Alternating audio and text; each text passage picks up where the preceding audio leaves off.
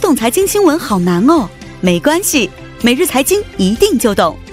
带给你最简单、最有价值的财经资讯。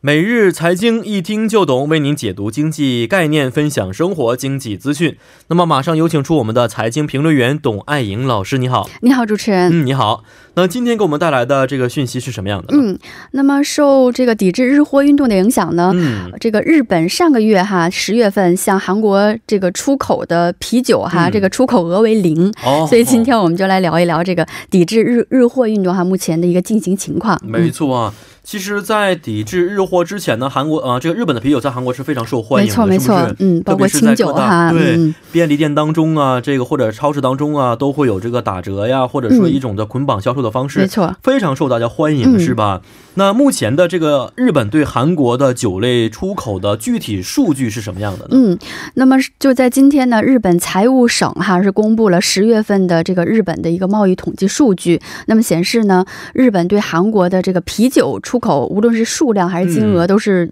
零哈。没错，所以我们刚才也说了，这个之前这个日本啤酒在韩国是非常受欢迎的。是就在是去年九月份哈，嗯日本对韩国的这个啤酒出口额是七点八亿日元哈，哦啊约合这个八十五亿韩元左右、嗯嗯这个规模是相当大的。哦，一个月是一个月嗯哈、嗯所以目前看来就是减少了百分之百哈，嗯目前降为零了。哦，所以目前我们看到，就是不不仅在这个超市里边，日本啤酒都已经下架了，嗯然后就包括在这个韩国的饭店里边，嗯嗯基本上就不准备这个日本啤酒了。是啊嗯、在这个抵制日货刚开始的时候，我发看一些发现这个很多的一些呃韩国商人嗯开的一些日式的酒吧呀，都打出了日式啤酒呢几十万元一杯这么一个情况，是不 是？故意不想卖这样的酒的情况，是不是？那其实要说到这个抵制日货的行动啊，除了酒类之外，还有一个就是优衣库了，对不对，对，没嗯。错。他的情况怎么样呢？就说其实从这个七月一号哈，日本实施限贸措施之后嗯哈，啊从二号到五号三天之中，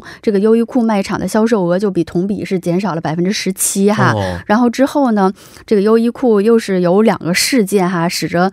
没这错个优衣库在这个韩国受到更加强烈的抵制哈。是是嗯嗯嗯一个就是就是在这个限贸措施不久之后呢，嗯然后优衣库这个总公司的高层说，这个韩国抵制日货的运动不会长期的持没续，然后这嗯个消息很快传开哈，哦然后结果这个优衣库一下成为这个抵制日货的第一打击好对实诚象啊的一个哈。人呢，想什么说什么。没 错，是。然后后来虽然后来这个优衣库方面也是立即做出了一个解释哈。 嗯嗯称这个发言是讹传，但是哦也没有能挽回这个局面哈。嗯然后后来就是这个广告风波哈，嗯在十月份当中，这个广告里面呢是一个九十八岁的一个老奶奶和这个嗯十三岁的这个少女一个对话的一个场景哈。哦然后这个少女就问这个老奶奶：“您在我这个年龄是怎么穿的呢？”哦，啊然后这个老奶奶就回答：“天哪，都过去了八十年的事情、嗯我怎么能记得呢？”嗯嗯嗯然后就有嗯分析认为，这样的台词实际上就是影射了这个慰安妇没错这个老奶奶们哈，是是所以再次这个加深了这个公众韩国公民众哈对于优衣库的一种厌恶的情绪嗯啦，嗯嗯可以说是，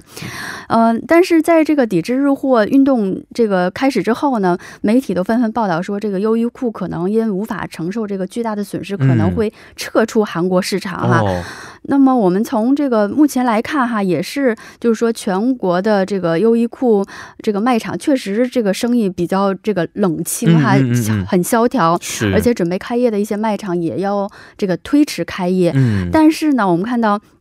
就是说，目前抵制日货运动已经持续了四个月，在嗯十一月的时候，优衣库的实体数量、实体店的数量哈，也有这个一百八十六个、嗯其实跟它这个运动开始之前并嗯没有没太有什么大特别大的的差别，对差别、嗯而且进入十一月之后呢，我们都知道这个优衣库以感恩节为噱头哈，嗯嗯嗯嗯大规模的搞这个促销活动。是也到大家换装的季节了，没错，嗯没错。所以，当然，目前这个韩国民众呢，对于这个优衣库这个品牌的反感仍然是不减的，是而且目前认为就是说，哎呦，谁看了谁穿了优衣库哈、嗯大家都对这这个人非常不耻啊，尽量穿这个里边的一些对没错不被没错别人看见的衣服。是是嗯，是，但是这个这个低价战略呢，它确实还是有可能去成功去吸引一些嗯这个消费者的，没错所以这个效果能有多大，还需要继续的观察一段时间。是嗯、，那呃，我们也知道有很多的一些民意调查，啊这一些嗯调查对目前韩国这个抵制日货方面的消费者参与度的统计情况是什么样的呢？就是说目前呢，这个调查机构 Real Meter 啊，受 TBS 的委托呢，在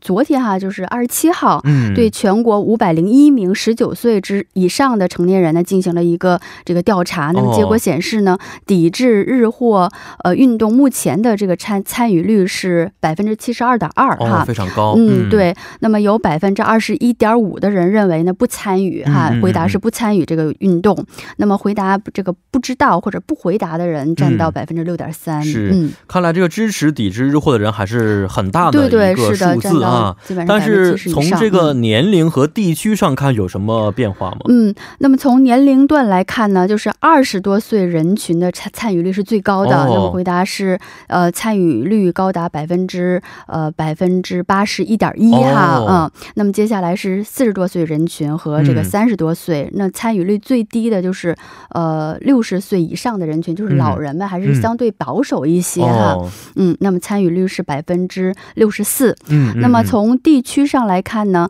参与率最高的是光州全罗哈，占这个占到呃参与率是达到百分之八十一点四。嗯，然后接下来是釜山、呃蔚山、庆南地区，呃参与率是百分之七十四点六，嗯，嗯然后比较低的就是仁川地区哈，这参与率是百分之五十二点六，嗯这样一个情是况，啊，每个地方其实还是有一些特点在一里边些的。差别，对，没错，那现在这个抵制日货运动的参与程度是什么样的？是不是会着会随着时间的这个流逝，它的越来越低的一个态势？是，越来越高的啊一越来个越高趋高的势。一个对趋势，哦其实这个调查机构 Real Meter 呢，已经是第四六次哈嗯进行这嗯个抵制日货。这个运动参与率的调查，哦那么之前呢，参与率最高的一次，也就是第五次调查，嗯是在这两个月之前哈，九月嗯十八号进行的、那么当时的参与率是百分之六十五点七哈、嗯嗯然后不参与率是百分之二十五点五，嗯，所以相比之下呢，本次参与率，呃，跟就是当时的这个高点、嗯相比之下，还将近有百分之八啊哈、百分之九的提升、哦，所以这个提升幅度还是比较大的。是是嗯是啊，看来这个两国关系要改善的话，还是需要很多种一种努努力在里边没啊。错，没错，